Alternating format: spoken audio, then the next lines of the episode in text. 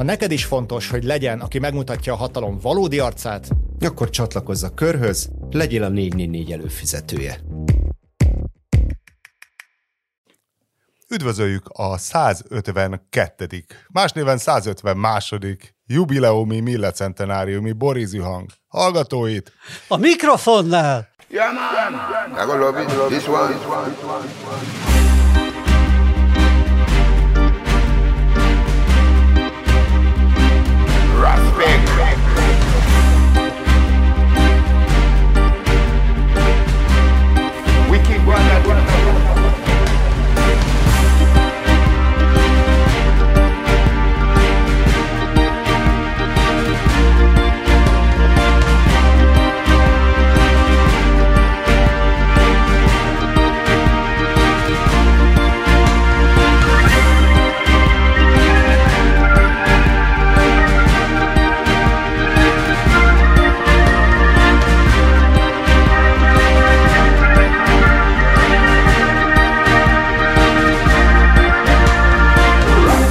A mikrofonnál mi, a tartalomból Robert rájött, sőt, pontosan tudja a hetet, mikor változott el Simon Lászlóvá. Bede Márton 20 perce a bali közlekedési káoszról. Új Péter felszopó interjúja az új esztendő idusán közepén, kezdetén és átmenetében, és...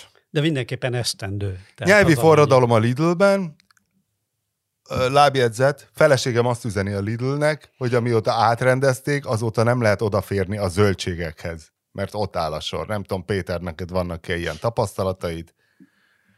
Nem, a budaörsi Lidlben jelentem nem akadályozza a forgalmat.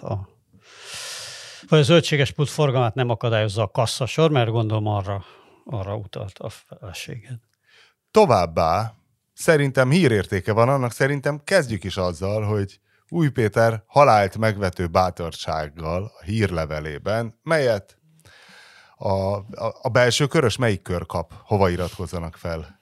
Melyikbe szálljanak be? Azt hiszem, hogy kettő a belső kör kapja. Mert súnyi módon a Borízű hang állítólag kikerült a valamelyik előfizetésből.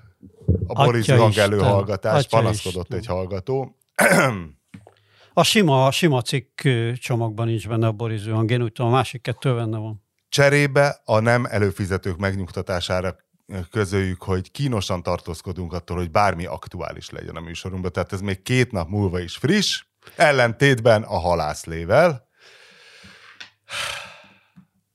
Na. Szóval Péter a hírlevelében halált megvető bátorsággal leírta a kijjebb és az előről szavakat. Az előrőlnek nem szenteltél külön figyelmet. De az előrőt azt rendszeresen leírom, az ami a probléma. Nekem leírom, és úgy néz ki, mintha valami a darálás, tehát előrölnének valamit, és akkor mindig elgondolkozom. Szoktam látni egyébként cikkekben, ugye el van rontva elölről vagy előről, ugye a két, úgy nem ugyanaz a kettő. Fú. Ó, látom az új hóhéros Szodom póló. Ugye? Hát ez csodálatos, ezt majd be is linkeljük. Ugye, hogy ez a rock történet egyik legízlésesebb dizájnja? Hát lehet mondani.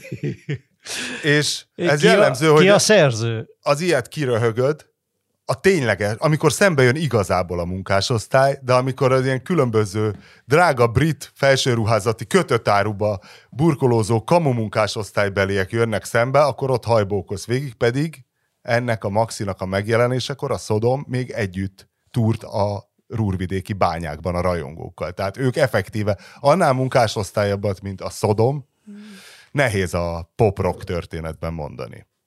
Biztos lehet. Outbreak of Evil, szerintem az Agent Orange-ig bányászkodtak.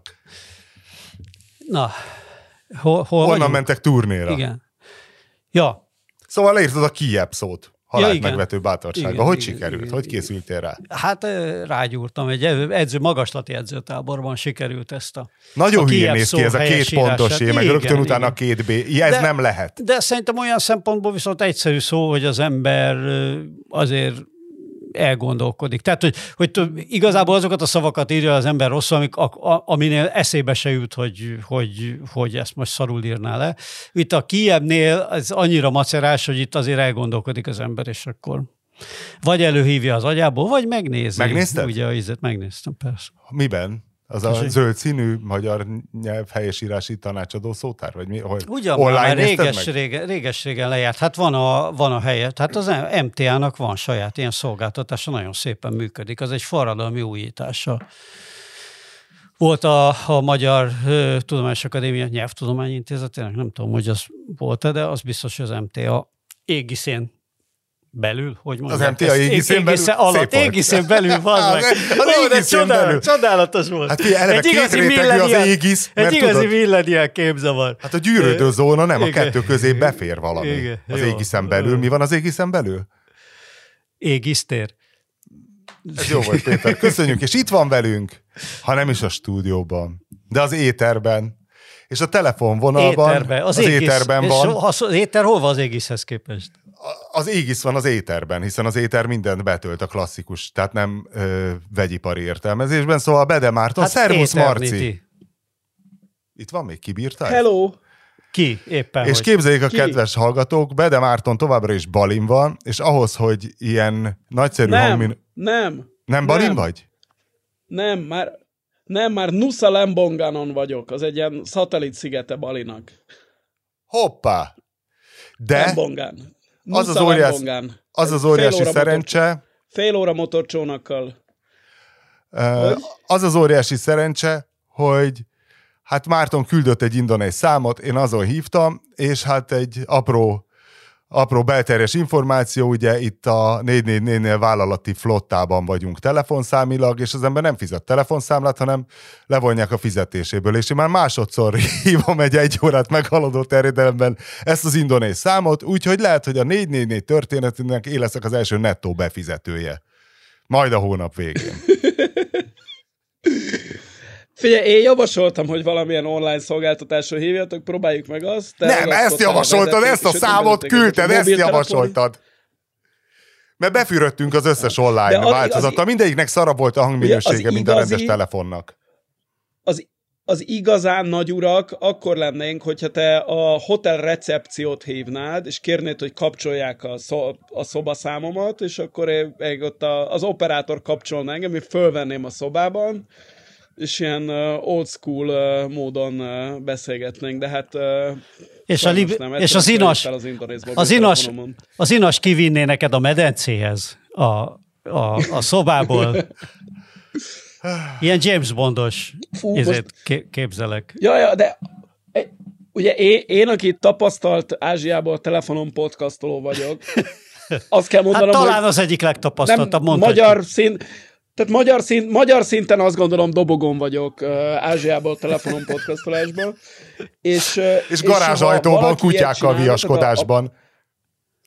Podcastolás közben. A medence merül nem olyan jó. Tehát én most egyedül vagyok egy bungalóban, mert itt például itt nem nagyon szűrődik be se a tűzijáték, ami volt az előbb, se a szomszéd étteremben egy soft rock együttes van, és az előbb a Hotel Kaliforniát adták elő. De lehet, hogy ez még a felvételbe be fog szivárogni, tehát lehet, hogy a hallgatók hallani fogják, csak ti nem halljátok ezen keresztül, de hogyha kinülnék a medence mellett, akkor azon kívül, hogy a szúnyogok csipkednének, még ezek a szörnyű dolgok is behaladszolnának, úgyhogy ha valaki podcastol Ázsiából, az inkább menjen be egy magányos sötét szobába. De előbb győződjön meg róla, hogy nincs benne kutya. És ez a zenekar, ez balinézokból áll, vagy ilyen Horváth Charlin jellegű a hajón zenélő expatokból? Hát ezt én nem tudom, hogy ők balinézek, vagy valahonnét leginkább Jáváról betelepültek-e, ezt nem csekkoltam le, de indonézek.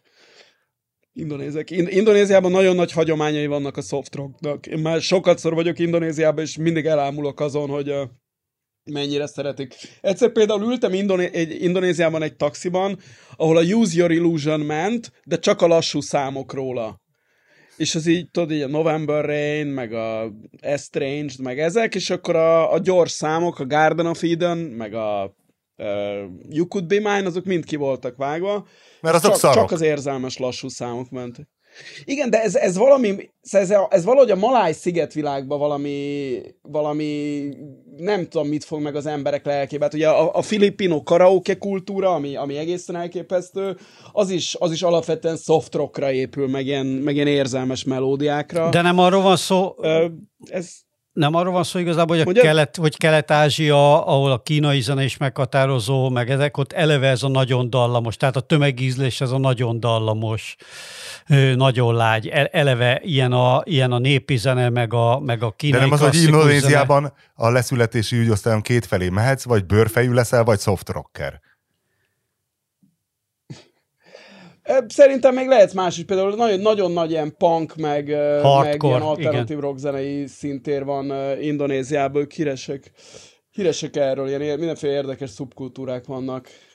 Igen, ez mindig nagy vágyam, mert nagyon szeretem ezeket Instagramon is, meg itt ott követni, hogy jakartai, ugye minden ilyen skinhead alszubkultúrának van külön kultusza, tehát, hogy vannak ott ilyen ska skinheadek, oi skinheadek, náci skinheadek, mindenféle, hardcore punk, ilyen hardcore punk, olyan hardcore punk, vannak ilyen veszparajongó modok, ilyen posztmod, ilyen 1000 éves veszpákkal ott csapatnak, nagyon komoly ilyen szubkultúrák vannak, de valószínűleg Jakarta azért nem a világ legbiztonságosabb városa, vagy ugye azért az látszik, hogy azért ott még, mint Európában 60-as években, tehát hogy azért ezeknek a szubkultúráknak ott még van ilyen típusú tétje is, hogy nem teljesen erőszakmentes a...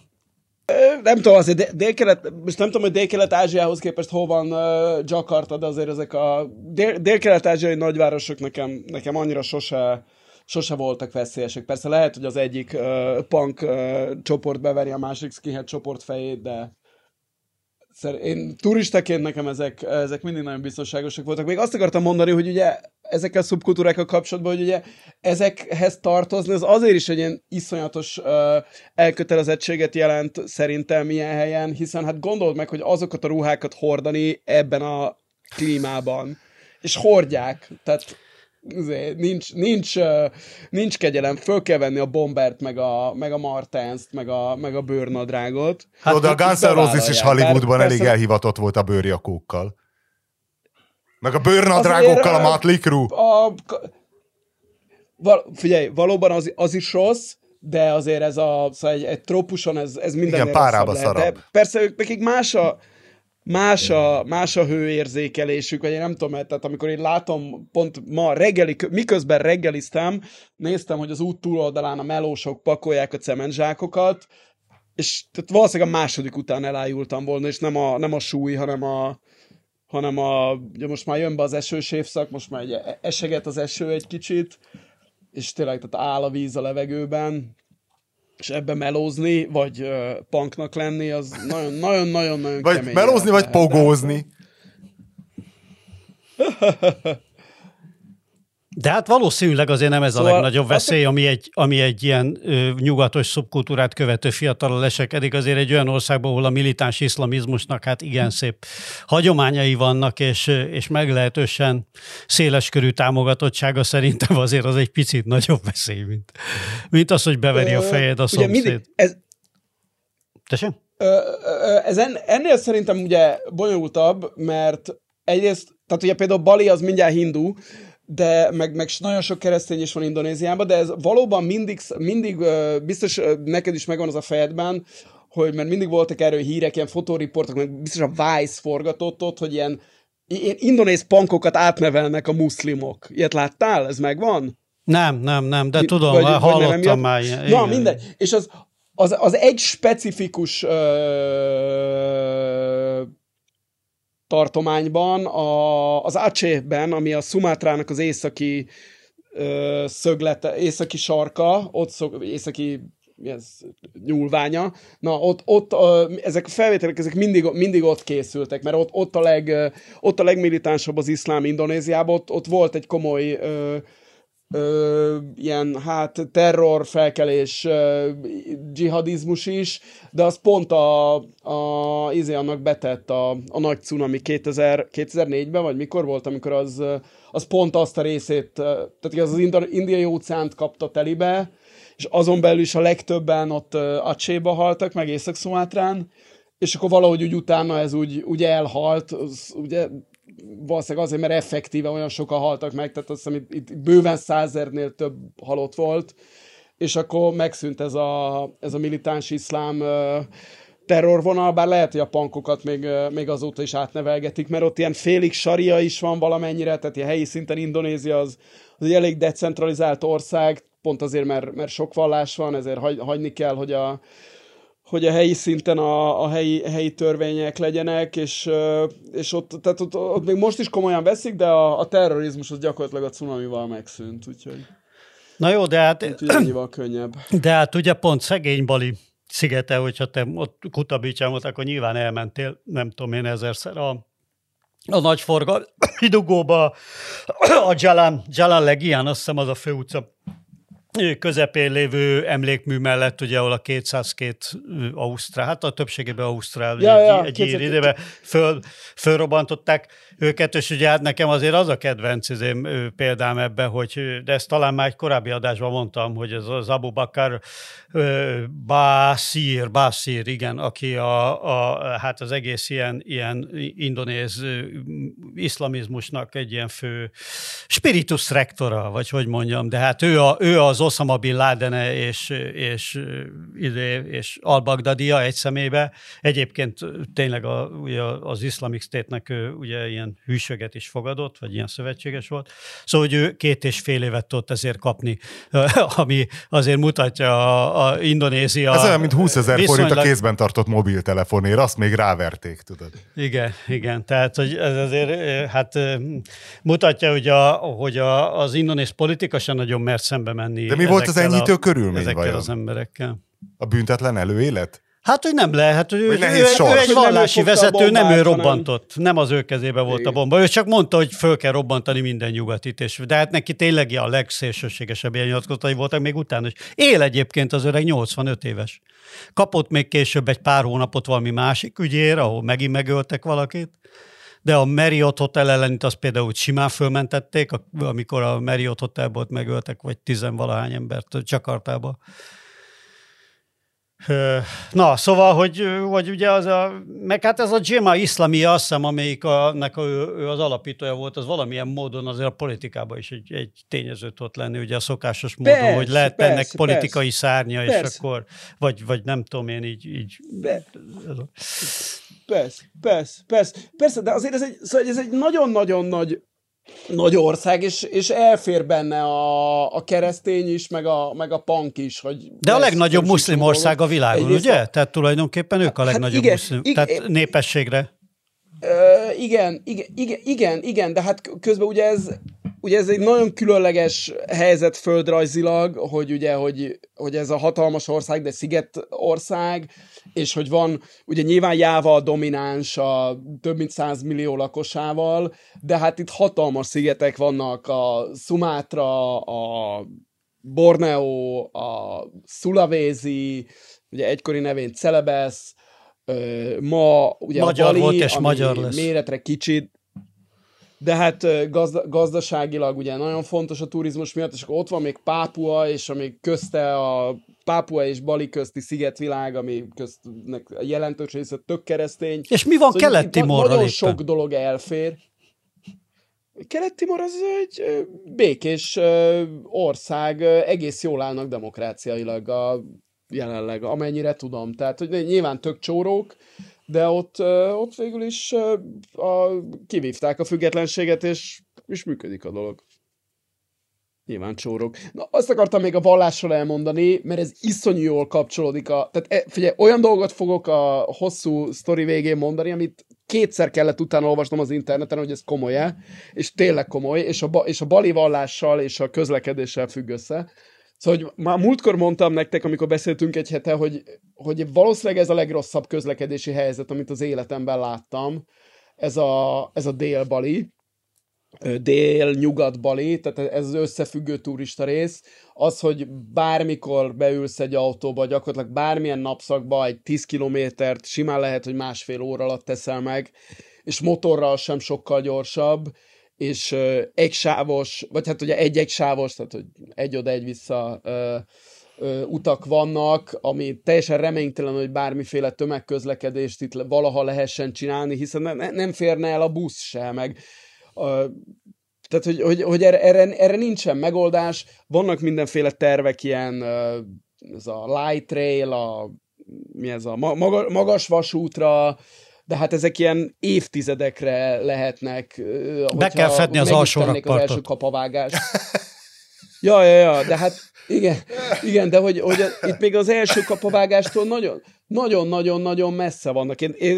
És hogy ugye, hogy amikor egy nagyvárosban van egy ilyen tragikus helyzet, mit tudom én, Teheránban, vagy Kairóban, vagy Bangkokban. Mexico Cityről olvastam most egy fantasztikusat. Mexico City közlekedéséről volt egy óriási. Mexikóváros, tehát ezek nem dúsgazdag helyek, de mégis, tehát hogy próbálnak kötött pályás közlekedést csinálni, a tömegközlekedés felé elvinni a tömeget, és valamennyire ugye sikerülnek is dolgok, de itt teljesen reménytelen, és effektíven nincs tömeg. Állítólag van valami busz, de ezt ilyen olvasgattam ilyen fórumokat, és ilyen egyszer már valaki látott egy buszt. Arról, hogy ez... Igen, tehát tényleg ez a szint volt, hogy igen, hogy egyszer sikerült elkapnom, és hárman ültek rajta, tehát ez a szintű dolog volt. Úgyhogy senkinek nincs ötlet, hogy mit lehetne csinálni. Hát egy Toyota Previa még a 90-es években került a szigetre. Ja. Hogy csináljanak legalább gyalogos felüljárókat, hogy a gyalogosok át tudjanak menni élve az utakon. Magyarokkal nem basznak ki, mi átszögdécselünk bárhol a sövényen is, az autópályán is. Meg az autók között kelljen szlalomozni. Na de figyelj, most jön a probléma, hogy ugye a balinézek hinduk, nem egy annyira kemény...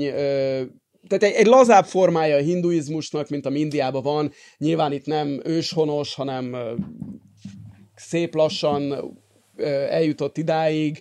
Ugye egykor Jáva is teljesen hindu volt, aztán ugye nagyjából itt az indonéz szigetvilágban először voltak buddhisták, először érkezett a buddhizmus, aztán jött a hinduizmus, aztán jöttek a muszlimok, és aztán jöttek a keresztények, és hát ugye ezek a rétegek nagyjából egymásra rakottak, buddhisták ma gyakorlatilag már nincsenek, az ország az döntő többsége muszlim, a maradék az keresztény, illetve hát Bali az hindu, meg vannak kisebb ilyen még ilyen pogány, meg ilyen szintetizáló vallásszerűségek.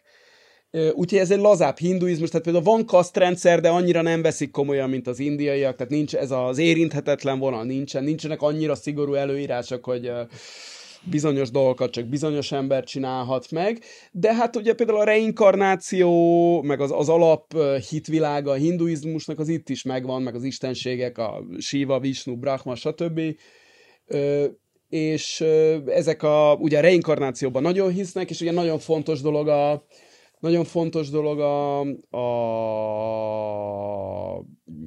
mi ez a nem égetés, hanem mit hamvasztás? Hogy mondják ezt szépen? Igen, tehát tudod, ilyen szép, ilyen mágiákat építenek, és karra rárakják a holttesteket, és ugye ezek nagyon fontosak, ezek a ilyen temetési menetek, amikor a végén meghal az ember, és akkor ugye a hindu embert, ugye az életén, minden vallásban hát vannak az ilyen az élet egyes fontos mérföldköveit jelölő ceremóniák, van, ahol körülmetélés, van, ahol megkeresztelés, tehát mindenütt van valami, és itt az egyik legfontosabb az a temetés, amihez kell egy temetési menet, és a temetési menetnek nagyon tisztának kell lennie, tehát, hogy megvan, hogy mindig fehérbe öltözik, és hogy akkor ilyen-olyan előírásokat be kell tartani, és az a baj, hogyha átmennél egy felüljáró alatt, akkor az beszennyezné a temetési menetet.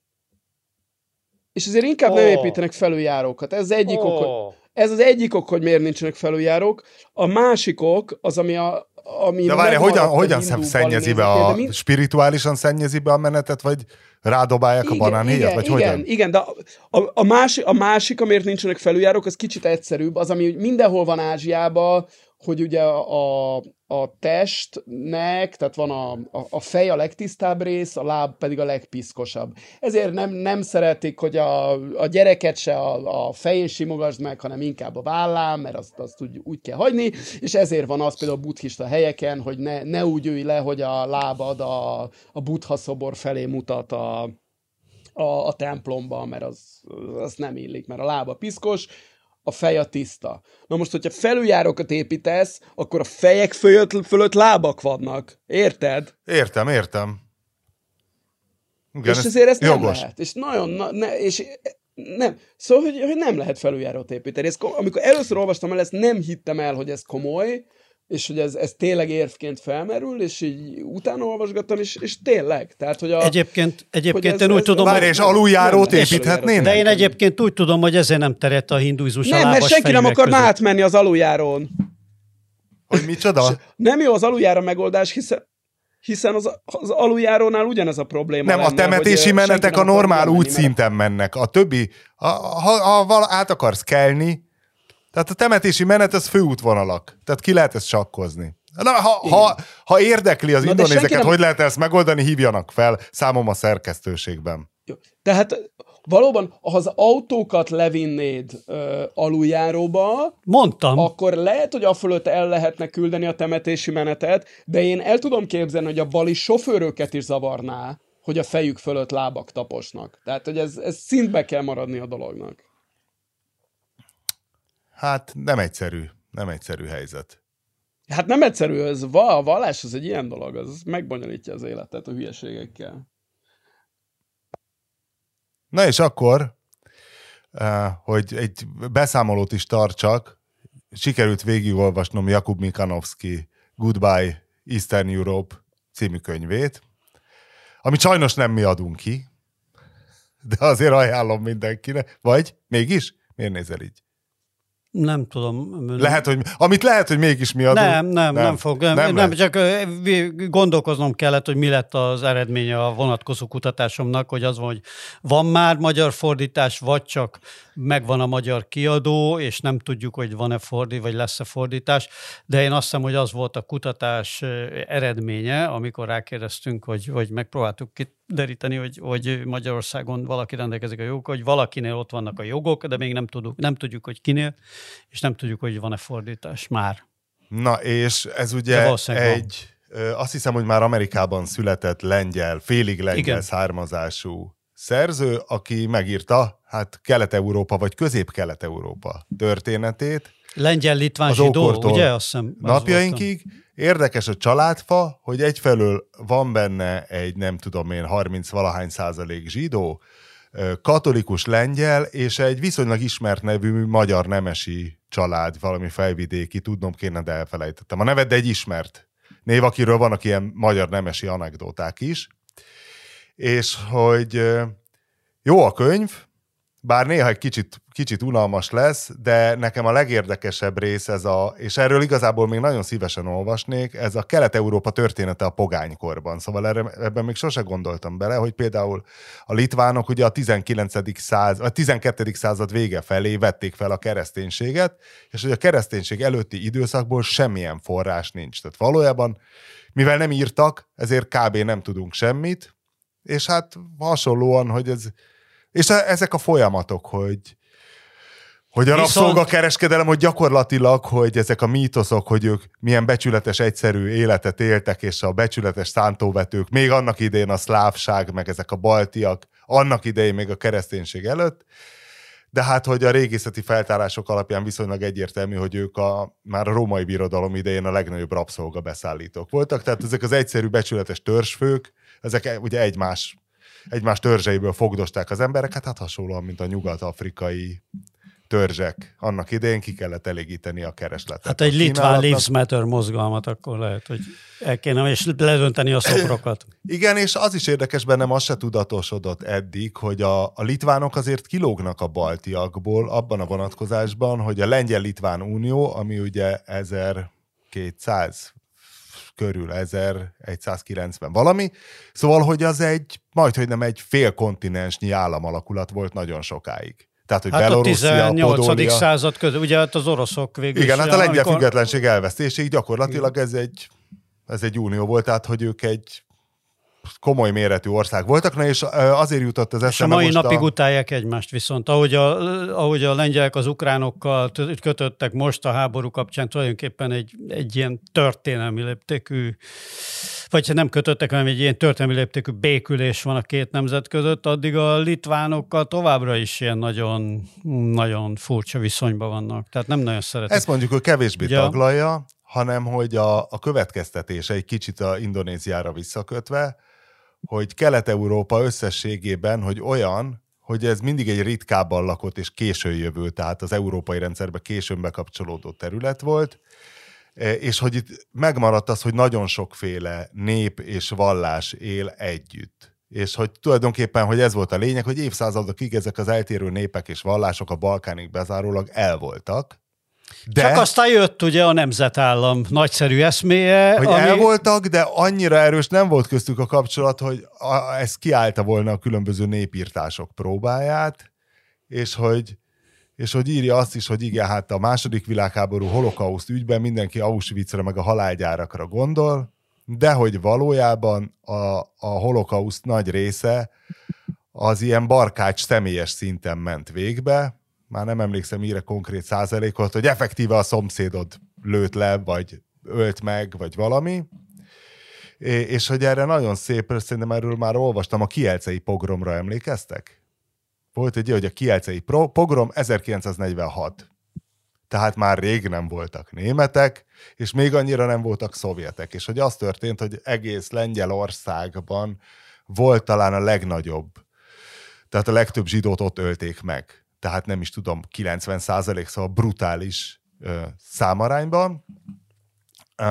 És hogy ezért is volt érdekes, hogy a lengyel antiszemitizmus szintje miért olyan magas, amikor a legtöbb lengyel életében nem látott zsidót, de hát általában ez így is szokott történni. Na de hogy Kielcében a háború után, hát ott is kb. Elvittek, megöltek mindenkit, de valami 143 zsidó valahogy az erdőkből innen-onnan hadifogság, vagy oroszok elhurcolták, németek, valahogy túlélték, és így hazaszivárogtak. És akkor egyből jött a para, hogy hát ugye az a helyzet, hogy ezeknek a zsidóknak ugye volt lakásuk, házuk, valamiük. És hát abban már mind lakott addigra valaki.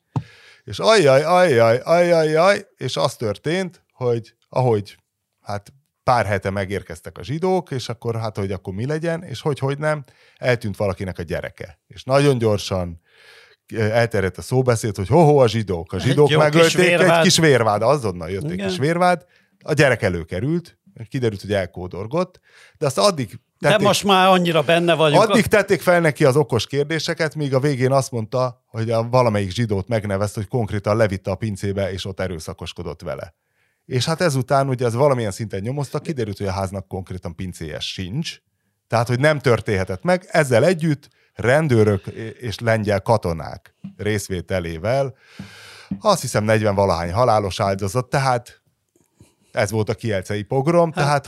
tehát hogy ezek a halálgyárak... Winkler? Bocs, hogy én Indonéziából ebbe beleszólok, de ugye az a tisztában, hogy ilyen Magyarországon is történt 46-ban. Igen. Igen, azt is említi. Bár ennyi embert nem öltek már meg, mert ugye a magyar nyilasok nagyon alapos munkát végeztek a vidéki zsidóság kiirtásával, de a miskolci pogrom és a még híresebb kummadarosi pogrom 46-ban szó szerint ugyanezt történt, hogy szembesültek azzal, hogy hát hazajöttek a zsidók, mi meg széthordtuk a cuccot, most mi legyen, és akkor mindenféle kiköltözik ilyen ki a házból, és hasonló dolgok születnek. Hát hogyha pogrom nincs is benne, de a probléma, hogy a hazaköltözött zsidókat, meg micsoda pánik fogadta, ugye erről szól a Török Ferinek a utolsó ilyen nagy játékfilmje, amit én láttam, a 1947, ugye, az a címe, azt hiszem. Passz. Ez a probléma, hogy hazajönnek a zsidók, minden egész falu be van szarva, úristen, mi lesz a...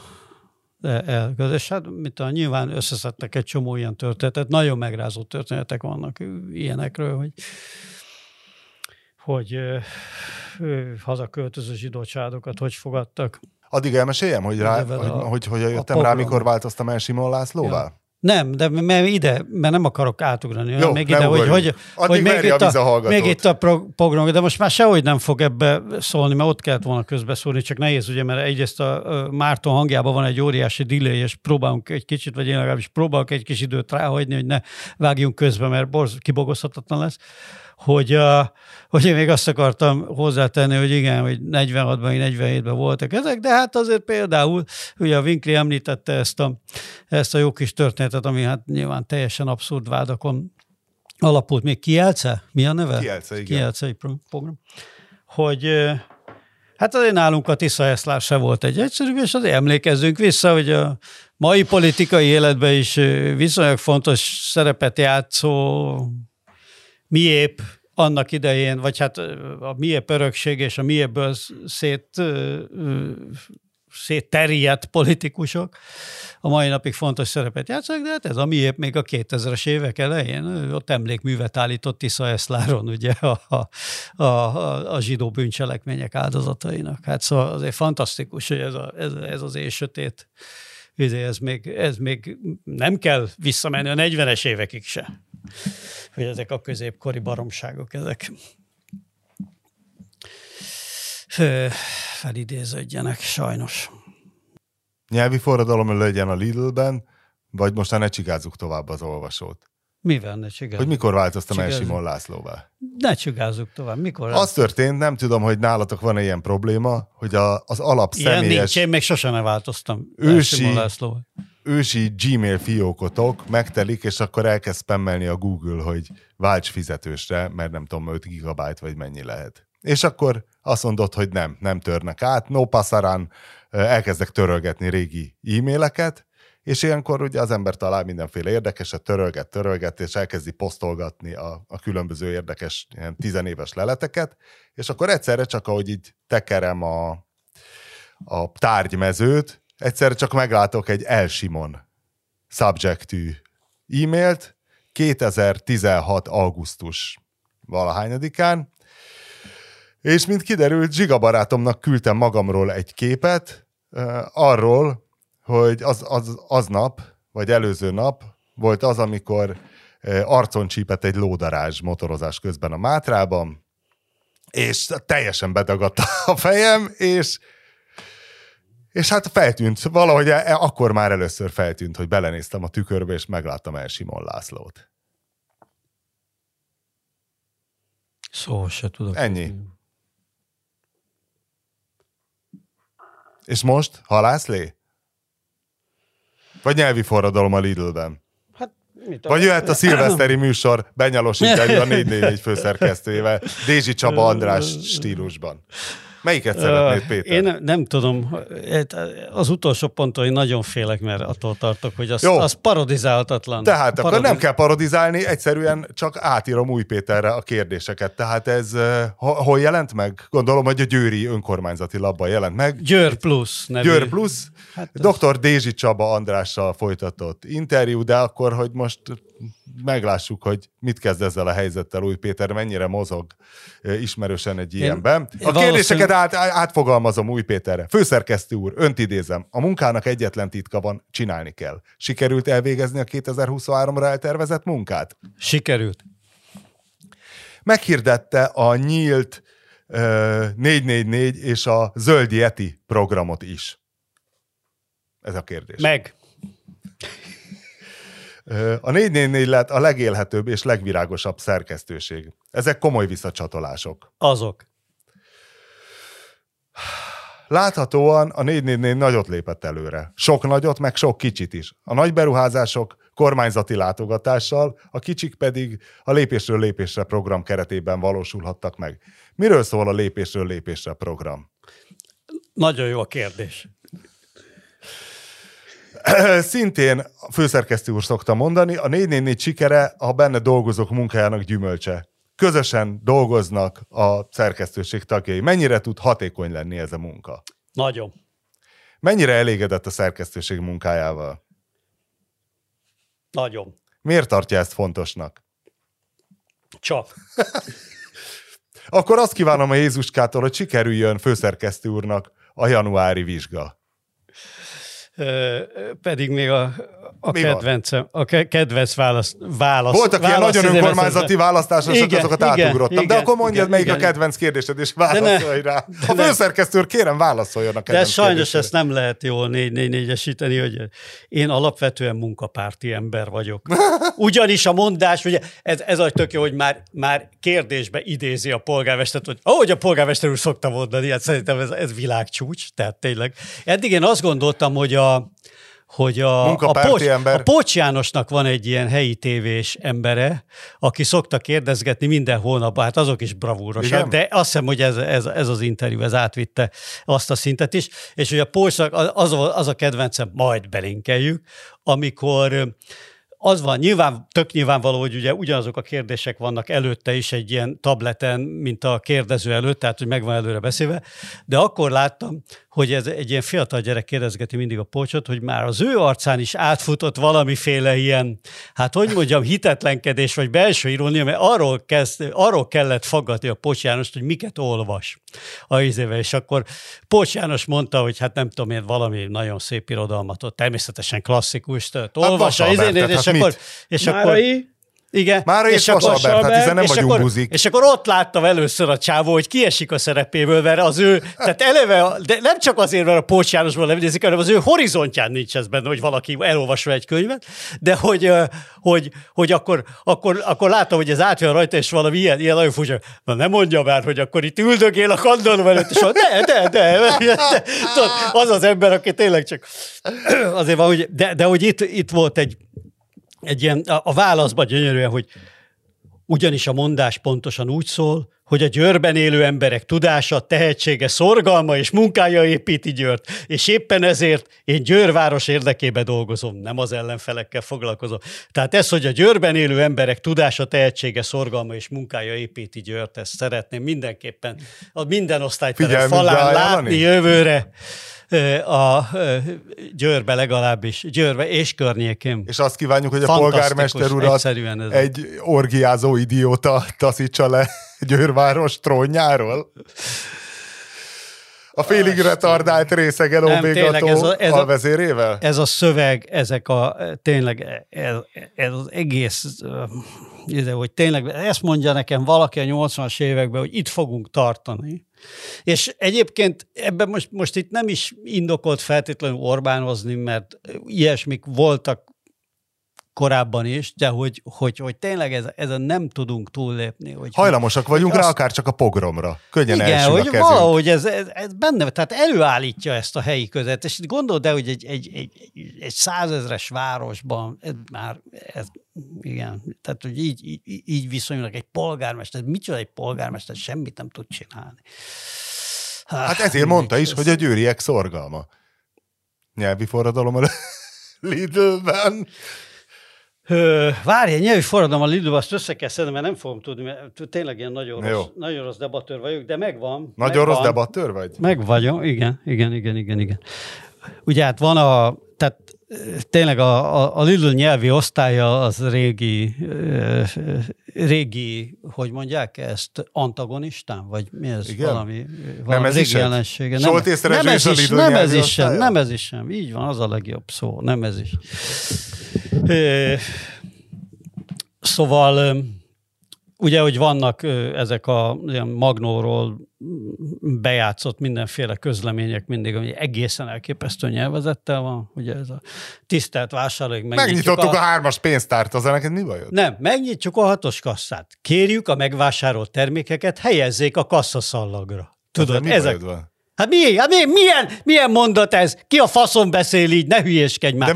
Helyezzék a termékeket a kasszaszallagra. Hát miről beszél ez az ember? Baszdossák a cuccot a gumihevederre? Egyébként én egy seghülye fasz vagyok, aki bemegy a Lidlbe, odaáll a kasszához, és nem akar semmi, és ott áll, és nem tudja, hogy mit kell csinálni az árucikkel. Árucikkel ráadásul. Tényleg.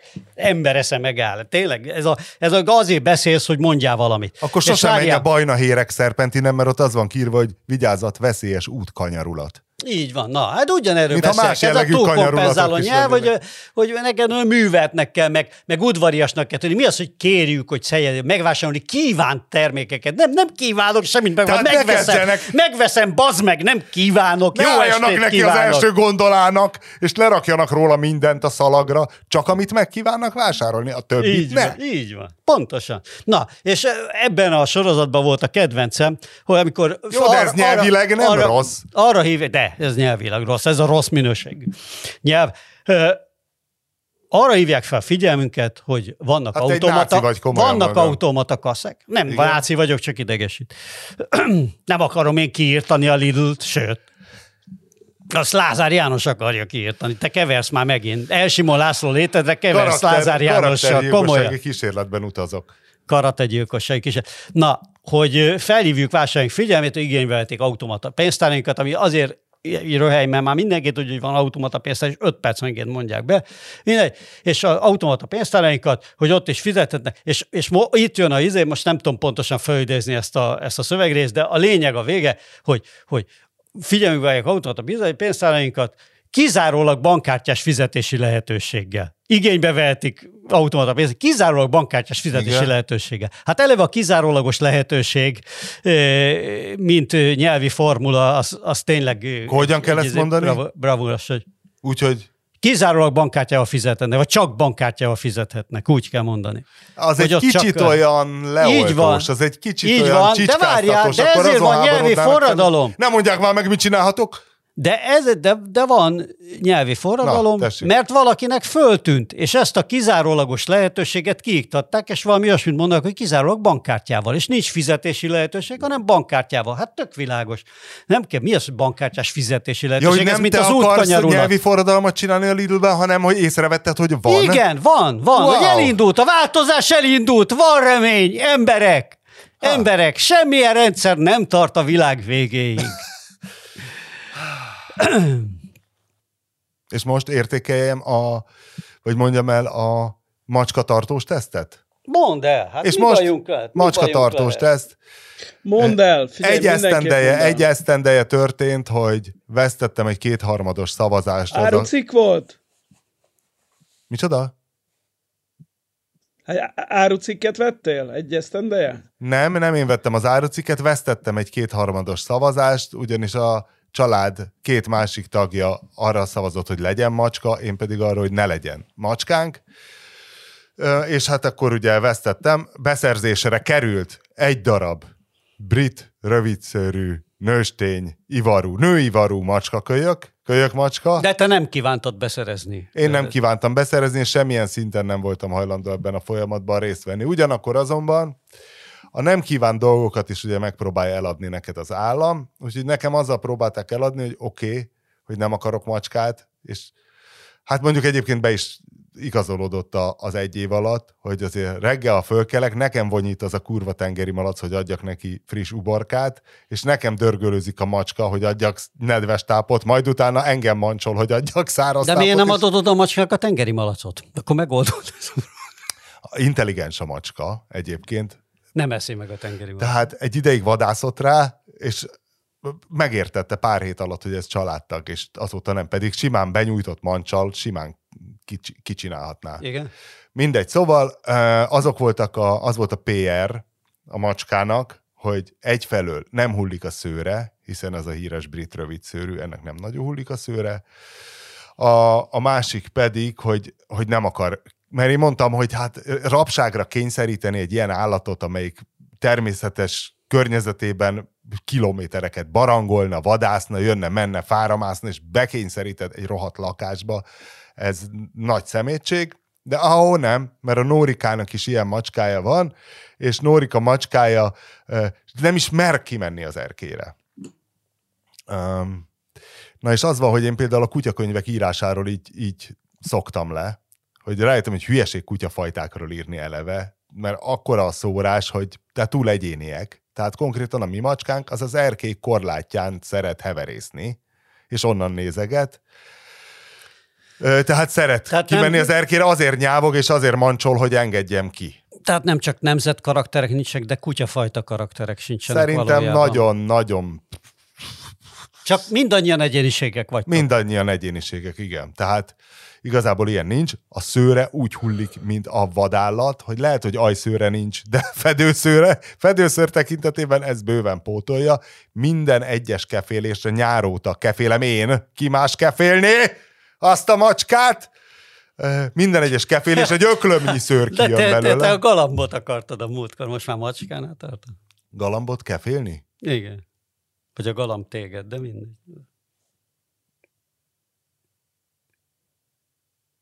Ja, amikor megkúrt a galamb. Tehát már elfelejtettem, mert ugye a macska egyszer, még kismacska korában majdnem megfogott egy örvös galambot, amikor még nagyobb volt a galamb, mint ő. Nagyon ügyesen vadászik egyébként, egy egeret már fogott az erkélyen, és sajnos 2 kismadarat. Azóta már ornitológusokat kérdezgettem, hogy hogyan tudnám elriasztani a cinkéket az erkélyünkről. A legkétségbeesettebb próbálkozás az volt, hogy egy elemes csapkodó szárnyú papagájt függesztettünk föl. De én tudok javasolni egy nagyon jó cinegeri, azt a macska. Nem. Tehát az elriaszt. Nem. Hát... Nem riadnak el tőle, jönnek oda a cinegék, basszus. És hát de ez meg a természetes kiválasztás. Az a cineg, amíg nem ismeri fel a macskát, mint veszélyt, tehát az sajnos... Mindegy, ornitológusok azt mondták, hogy valójában nem fogom tudni. Tehát hiába rakok bármilyen voodoo babát, ugye vannak, akik ezeket a művarjukat rakják galambellen, meg ilyen madzagó himbálózó műsolymokat. Én abban reménykedtem, hogy tudod, hogy az ablaknak nekirepülés gátló, hogy ragasztasz ilyen madár sziluetteket az üvegre. Ja, valami ragadozó madár sziluettet. Igen, és még azzal is kísérleteztem volna, hogy kerekköröket párosával, mert tudom, volt ilyen etológiai kísérlet, hogy a tyúkudvarra ragasztottak így 2 fehér kört, és az nyomasztotta a tyúkokat, mert a leselkedő ragadozóra emlékeztet, és mindig a tyúkudvar másik részébe mentek a tyúkok. De azt mondta az ornitológus származású barátom, Cinke bátor.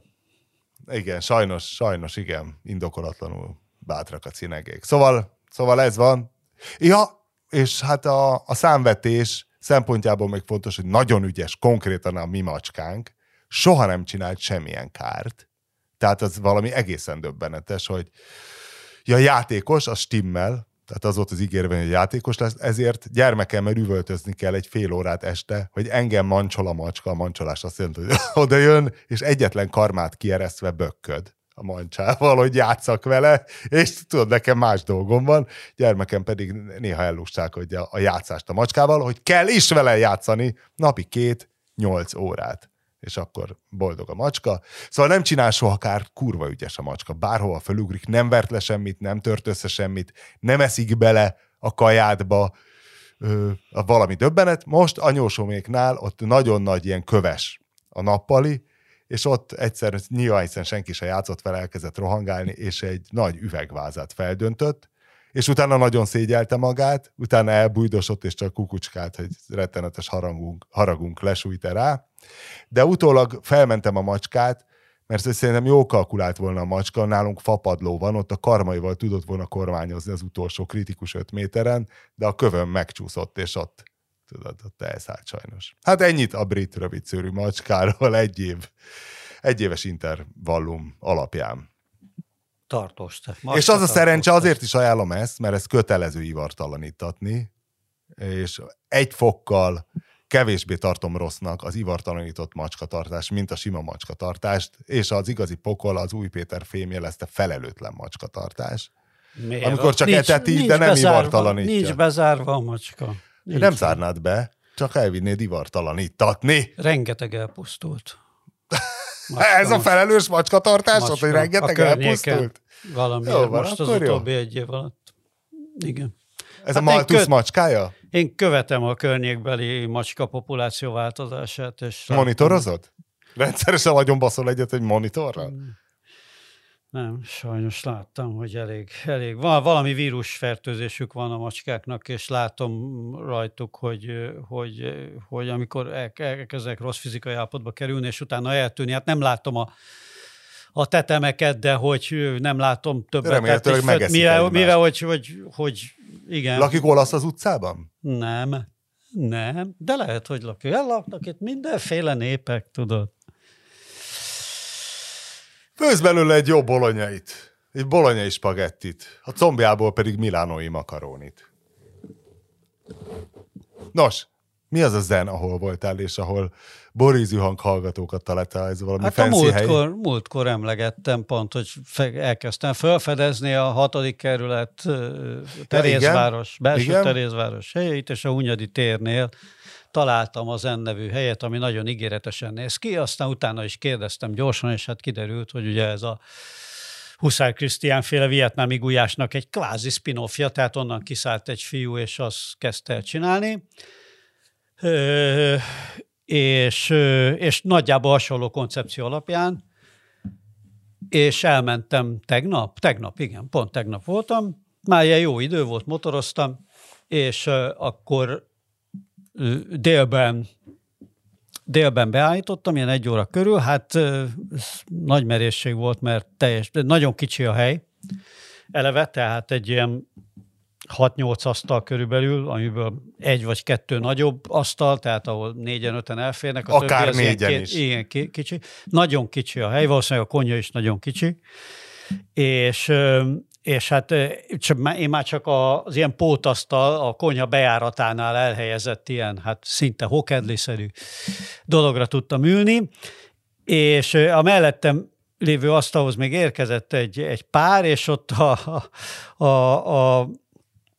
lállány, hát nő nyilván nagy mosollyal nézett felém, és mondta, hogy hát ő már hallotta ezt a borízű hangba, hogy nyílt ez a hely, és azért jöttek le megnézni. Vesztedre felpörgetted. Másik két asztalnál is ismerősök voltak egyébként. Már hogy ott ismerősök voltak, őket nem ismertem. Na, az a lényeg, hogy kipróbáltam akkor a Zent, és hát úszott a konyha rendesen. Ez a tömeg. Hát nem tudom, hogy ezen a kis helyen hogy az a 6 fős tömeg menedzsen. Teljesen lesz itt. Hát 20-25 ember. A legkellemetlenebb ugye az hogy egy ilyen kis helységet, azért ez a 20 ember már komolyan belehel, és én ott ültem ugye a sínadrágba, egy száp pólóba, megettem a levesemet, és tényleg úgy izzadtam, mint a ló, tehát rohadt meleg volt. Tehát ez az, ahol nem tudsz, nem tudom nyáron mi lesz, vagy hogy fogják tudni ezt ott megoldani. Utcára sem nagyon tudnak kirakni asztalokat, bár lehet, most már mindenhol raknak ki, de ott valahogy a járda is olyan kicsi. Addigra annak tálnak egy pincét. Ja, lehet. Úgyhogy egy ilyen modern ázsiai bisztró. Igen? Nem, csak azt akartam mondani, hogy akkor olyanok leszünk már, mint ugye a két nem is tudom, médium, vagy minek nevezzem van, ami, hogyha ír egy budapesti étteremről, akkor utána jobb nem oda menni hetekig, mert úgy se lehet beférni. Az egyik az a Mautner Zsófinak valamilyen social media felülete, a másik meg a We Love Budapest, és ugye ez föl tudunk mellé csatlakozni harmadikként. Ráadásul ugye az a jó, hogy a múltkor úgy beszéltünk erről a helyről, hogy még egyikünk se volt. És már így is népszerűsítettük. Tehát akár ki is derülhetett volna, hogy szar, és akkor milyen kellemetlen. De hát, hogyha jó, akkor legalább nem égtünk be. Na, de most már javítottam a mérlegünket, mert voltam. Csak ne ebédidőben menjünk, hanem 10 óra vagy én is elmegyek. Úgyhogy hát nagyjából ugyanaz a koncepció, vagy nagyon hasonló koncepció, mint a vietnámi gulyás. Még az étlap is hasonló tipográfiába, meg struktúrába készült. Na? Hol tartottam? Ja, hogy igen. Most mi a koncepció? Igen, ja, mi volt, hogy ez a... Úgy hasonló koncepció, igen, mint a Huszárnál.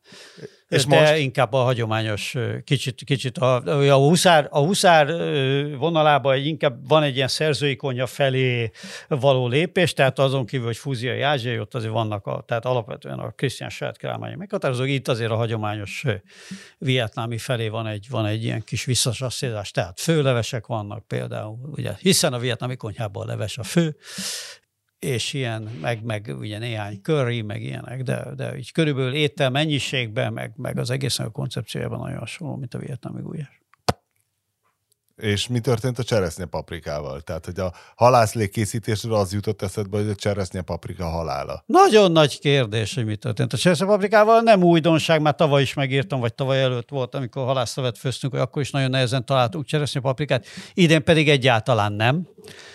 A cseresznye paprikához legközelebbi dolog, amit találtam, az azt a Piszkor Norbi, ugye a Matt House-nak a séfje tudta elővarázsolni, mert ő még októberben szerzett be friss cseresznye paprikát, és akkor fermentált, és csinált belőle egy ilyen, hát tulajdonképpen erős Norbit, úgy neveztük el, vagy Jeli Andis így nevezte el. Hát tulajdonképpen egy ilyen, megsavanyította, és akkor megdarálta. Ilyet én is csináltam. Sóval, ez annak a leve. Ja.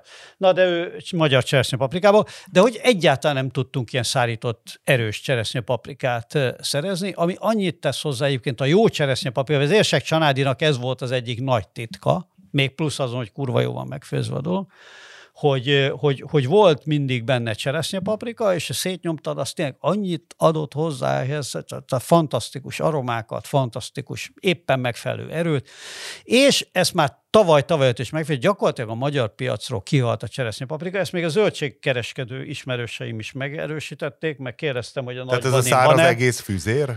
Nagyban van. Egyáltalán a cseresznyepaprika, mint műfaj, tehát, hogy ezt nem keresik, mert a csilik teljesen kiszorították az erős kategóriából. Régen ugye ez volt az erős paprika. Zölden eleve még savanyítani még csak-csak veszik, van akik, tehát valamennyit termelnek, de így erős paprikának szárítva már egyáltalán nem marad. Tehát tudod, hogy fölfűzik, tehát amikor ezt leszedik, ez zöld még. És úgy de mi a baj a Huszár Krisztiánnak és a kánon szerzőinek mondjuk a csilikkel?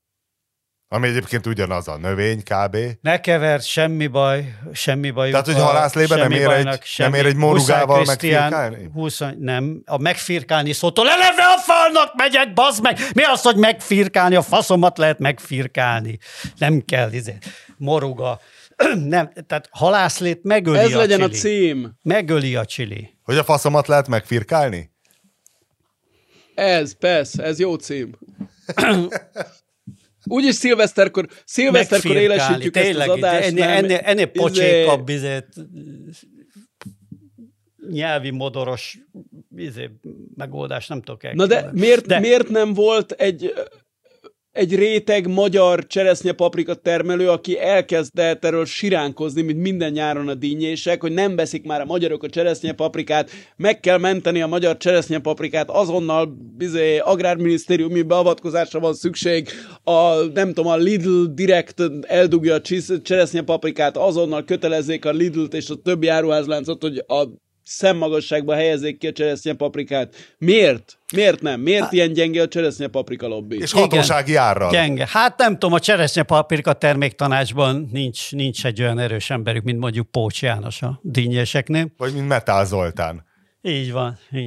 Nincs, egyszerűen. Hát ilyesmiken múlik, látod, egy ilyen fontos magyar... L. Simon László átvehetné esetleg a cseresznyepaprika témát. De hát mondom, de hát ennek az volt a csúcsa tényleg, amikor tavaly előtt volt, az szinte feleségem nem volt, akkor is Mindszenten kocsonyát csináltak, és a végén kiderült, hogy a faluba senkinek nincs erős magyar fűszerpaprikája, végül kotányi kájenborssal kellett megszórni a kurva kocsonyát. Tehát ez a vége Mindszenten, érted, ami tényleg a paprikavidéknek ott körülbelül az északi határa Szegednél.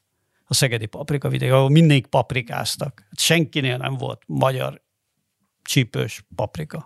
Mert ott meg ugye az édes paprika szorította ki eleve a fűtát. De hogy maguknak egy rohadt bokor, tehát az a helyzet, hogyha valaki termelt már, volt egy tő csilije, az tudja, hogy egyetlen virágcserébe elültetsz egy csilit, az nem, hogy a családodat, az egész emeletet ki tudod vele pusztítani. Tehát az olyan átütő erő terem egyetlen tövön, amit csak a nap felében süt a nap, hogy igazából ők tarthatnának Mindszenten legalább egyet mutatóba. Miért nem? Hát nem jó az a kis... Jó, valószínűleg az is benne van, hogy a paprikázás az annyira ment a 80-as évekig, 80-as évek végéig, utána sokan belerokkantak már anyagilag, mert ugye, amikor leállt az egész, akkor azért benne maradtak. Addig ez egy akkora biznisz volt háztáiba paprikázni, pont azért, amit mondasz, hogy a paprikának nagyon kevés hely kell. Ugye ez volt tulajdonképpen a délalföldi nagy paprika robbanás, ami azt eredményezte, hogy a magyar konyha úgy néz ki, ahogy. Annak ez volt az egyik oka. Vagy hát oka is, meg következménye is. Pont, hogy hely van, kurva sok. Oka is, de nem. De hát a nyomorult parasztoknak nem volt földjük. Hát volt föld, csak az a földes úré volt, aki ott termelte a búzát, a gabonát, meg az egyéb dolgokat. A jobbágyok, meg az ilyen kis parasztok, ott háztáiba, hát akkor még nem így hívták, nyilván mert ez a szocializmusban meg született fogalom, de a ház körül ott a nagyon kis telkeken ilyeneket meg tudtak termelni, meg ráadásul a fűszer ugye nagyon drága volt a napóleoni háborúk idején, amikor a bors export végleg leállt. Előtte is nagyon drága volt egy szegény parasztnak nyilván a bors, de akkor aztán tényleg iszonyatosan fölmentek az árak. és akkor kezdték el ugye fűszerezés céljára ott ház mellett termeszgetni a paprikát. És később, még a szocializmusban is az volt, hogy ebből nagyon jó pénzeket lehetett csinálni, mert viszonylag kis területen nagyon sok kézimunkával. Tehát a kertművelésnek ugye ez a lényege, hogy ott sok kézimunka van kis területen. A szántóföldi termesztés, tehát a gabonafélék, meg a többi, ott ugye nagy terület kell, sokkal kisebb a munkaigény ellentétben azzal, amit az emberek gondolnak. Hát a kapát azt, vagy a kapát azt igen meg kell fogni, hogyha paprikát termelsz, ott azért végig kell kapálni egyszer-kétszer, öntözni kell. Tehát ez olyan, hogyha te mond, mint szerintem valakinek azt mondanád, hogy miért nem termelek kis paprikát, miért nincs legalább pár cserépnyi paprikája, akkor azonnal arcon basz, mert ez ugyanolyan, mintha megkérdeznéd Mike Tysontól, hogy miért nem termelsz gyapotot. Hát, hobbi növényként? Ha nem is olyan, de hogy elegük lett az embereknek részben a paprikából, háztáiba, nem tudom én, vagy manapság ilyen kertekben nem nagyon. Hát ők is divatosabb dolgokat termelnek inkább, vagy még fontosabb. Valahogy ez nem... Halljátok a tűzijátékot? Halljuk, igen. Ó, de jó! Azok a jó kis dél-kelet-ázsiai tűzijátékok. Azt hittem, hogy csak köhögsz. És a zene nem szűrődik be továbbra sem? Mert most én áttértek a soft rockról az ilyen, nem is tudom, minek nevezném, ilyen szigetzene, tudod, ilyen andalító, ilyen kicsit szörfgitár, kicsit konga. Hát azt meg nem mondanám, nem hogy hát csak valami zaj hallatszik be, azt meg nem mondanám. Az se, hogy zene, nem, hogy a műfaját. Mm. A kormány fejezze be a lakosság kopasztását. Írja az iszom. Kedvenc sajtóközlemény. Pedig arra akartalak bújtogatni, hogy befejezésül mondjál valami, pár Pintér Dezsői tőmondattal. Búcsúztasd el az OSZ-tendőt. Az a baj, hogy nem tudok Pintér Dezsőt improvizálni, azt tényleg el kell merülnöm újra Pintér Dezső életművével. Ehhez kívánok mindannyiunknak erőt, egészséget, boldogságot. Nem, nagyon jó hangsúlyozó a Pintér Dezső. Az Pintér Dezső intonációja az a minden. Az csoda. Nem itt tartanánk, ha tudnánk úgy intonálni, mint Pintér Dezső, akinek állítólag saját munkásőrje is volt. Te tudsz. Én? Te jól intonálsz. Dehogy is, de Pintér Dezső olyan kifejezően. Tehát, hogy egyből olyan kegyes hangulatba kerülsz tőle. Igen. Tehát egyszerre papos, egyszerre tényleg az ultranyás. Hát de én úgy nőttem föl sajnos, Vinkli, de lehet, hogy te is, hogy Pintér Dezső a rádióban, nem? Hát egész gyerekkoromban menni kell iskolába, és ülök a lakótelepi Semmi, mondjuk tovább leraktam a bedét. Várjál, nem baj. Hát figyelj, de most már úgyis vissza van, vége van. Szóval én is úgy nőttem föl, hogy ülök konyhába az asztalnál, reggelizünk. Pintér Dezső jegyzete, és már akkor is szónokolt. És nem csak a jegyzet, hanem amikor elmagyaráztatod a neveknek, hogy ma milyen névnap van, és hogy annak a története. Pintér Dezső köszönti önöket. Igen, úristen, tényleg, rettenetes. Ahhoz képest előbbre tartunk? Ősz a vajas pirítós előtt, és megy. Hát nem tudom, ahhoz képest előbbre tartunk, mert senki nem hallgat rádiót reggel szerintem, vagy nem tudom. Hát máskor se nagyon, én nem. Hát én Balázsékat biztos hallgatják. Az végül biztos. Is ezek a reggeli műsorok, ezek mennek. Egy jó Vadon Janit, bár most Vadon Jani kiszállt. Hát ki? Disznóvágással ünnepelték meg volt. Fontos híreket látom, nem olvasod. Dehogy nem. Ugye? Édes Istenem, tényleg, disznóvágással. Vadon Jani.